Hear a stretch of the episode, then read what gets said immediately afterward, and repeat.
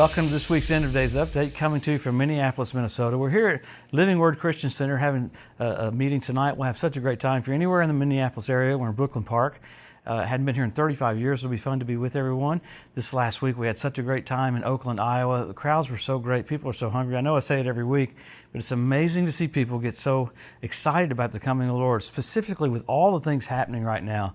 It's absolutely wild. So we, we come to the EDU each week to look at what's happening around Israel because the rapture of the church is signless, but the second coming has tons of signs.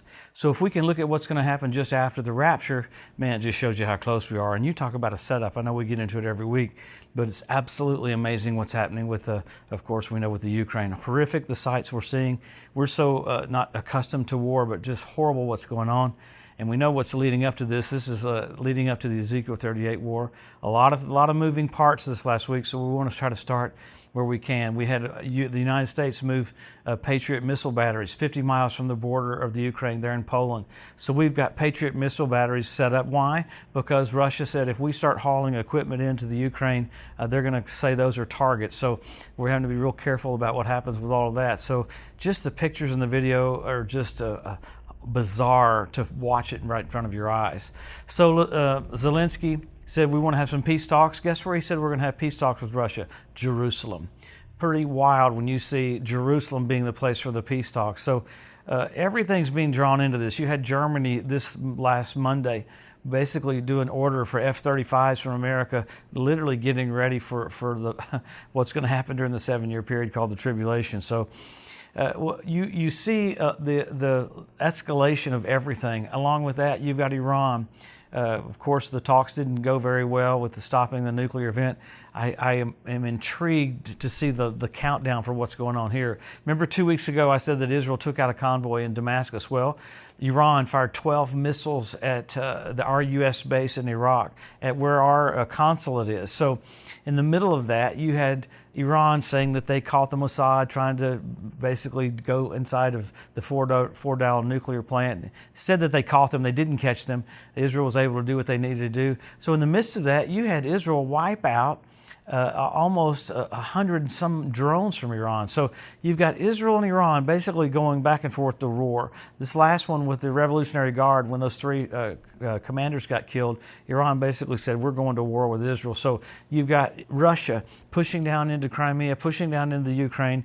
You've got Iran saying what they're going to say uh, for, for trying to annihilate Israel. This one kind of freaked me out. You had the, uh, the Macron from France, how he came to Israel's rescue this last couple of weeks. Remember how he said the, the Health and Human Services said that Israel's an apartheid state? France's president, Emmanuel Macron, said, no, that's crazy.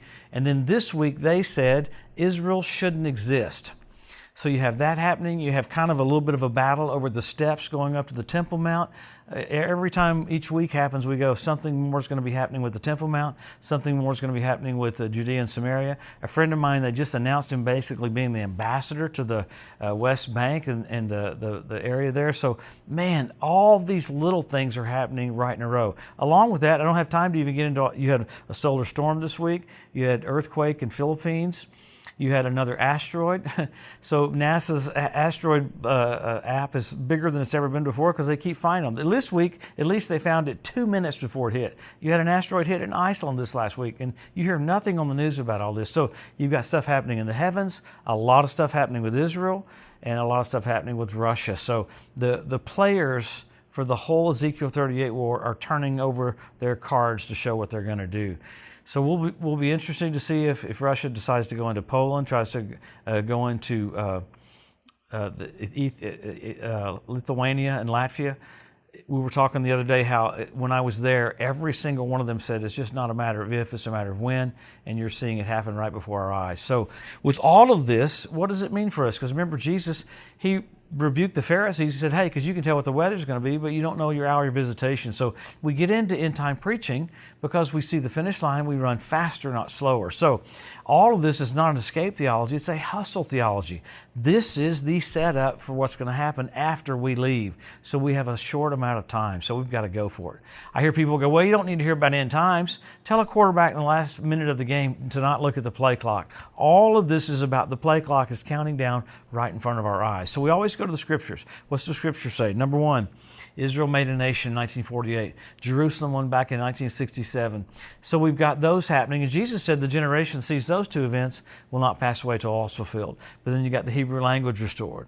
You got the Ethiopian Jews brought back. You got the fertility of the land of Israel. You got the revival of the Roman Empire. You have the Temple Mount Institute that's there ready to start having sacrifices. You had foxes show up on the Temple Mount this last year. You had fish in the Dead Sea. Ezekiel prophesied that 2,700 years ago. Four weeks ago, you had the water in the Dead Sea turn blood red where Sodom and Gomorrah is. Guess what day it was on? The Day of Atonement. So you have event after event after event after event that the Bible said you'd see just before he comes. There's 80 some odd signs of the coming of the Lord. Men will be lovers themselves. We have selfie sticks. So you have you have all these things happening, and then you go from signs to signals. You had blood red moons. When on Passover and Tabernacles.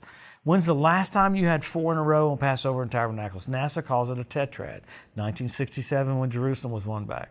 1948 when Israel was made a nation, 1492 at the Edict of Expulsion when the Jews were kicked out of Spain. So remarkable to have the heavens declaring this on, on certain dates with Israel. Then you have the Bethlehem star. How crazy is that? Jupiter, Regulus, Venus come together at the birth of Jesus. Constellation was Virgo.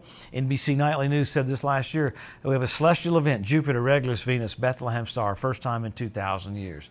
So we have all the stuff happening uh, because the Lord loves us. He wants us to have a heads up. When you have all this stuff set up for what it's going to look like just before the rapture, and then you have uh, what's going to basically fall into place for the tribulation. Jesus called them birth pains. Well, we would say contractions. We don't focus on the contractions, you focus on the baby that's coming. The kingdom of God's coming. Jesus is just about to come back. If we got into everything that happened with Iran and Israel this last week and with Russia and the Ukraine, it basically is a warning and a trumpet to us to go, Jesus is just about to come man, help your ch- local church, help your local pastor, be engaged, hustle, do whatever we can to get the message out. We'll, we'll, see what's happening by this next week. We'll see what Iran does because of those drones being taken out. We'll see what Iran does with. Uh, I'm a little shocked. I love what Benjamin Netanyahu said. He said, "Here, America's getting ready to sign a, a nuclear pact with Iran, and they fired 12 missiles into into their land in Iraq. So a lot of things are happening right before we leave the planet. So let's go for it. Have a blessed, wonderful week. We'll see you next Wednesday."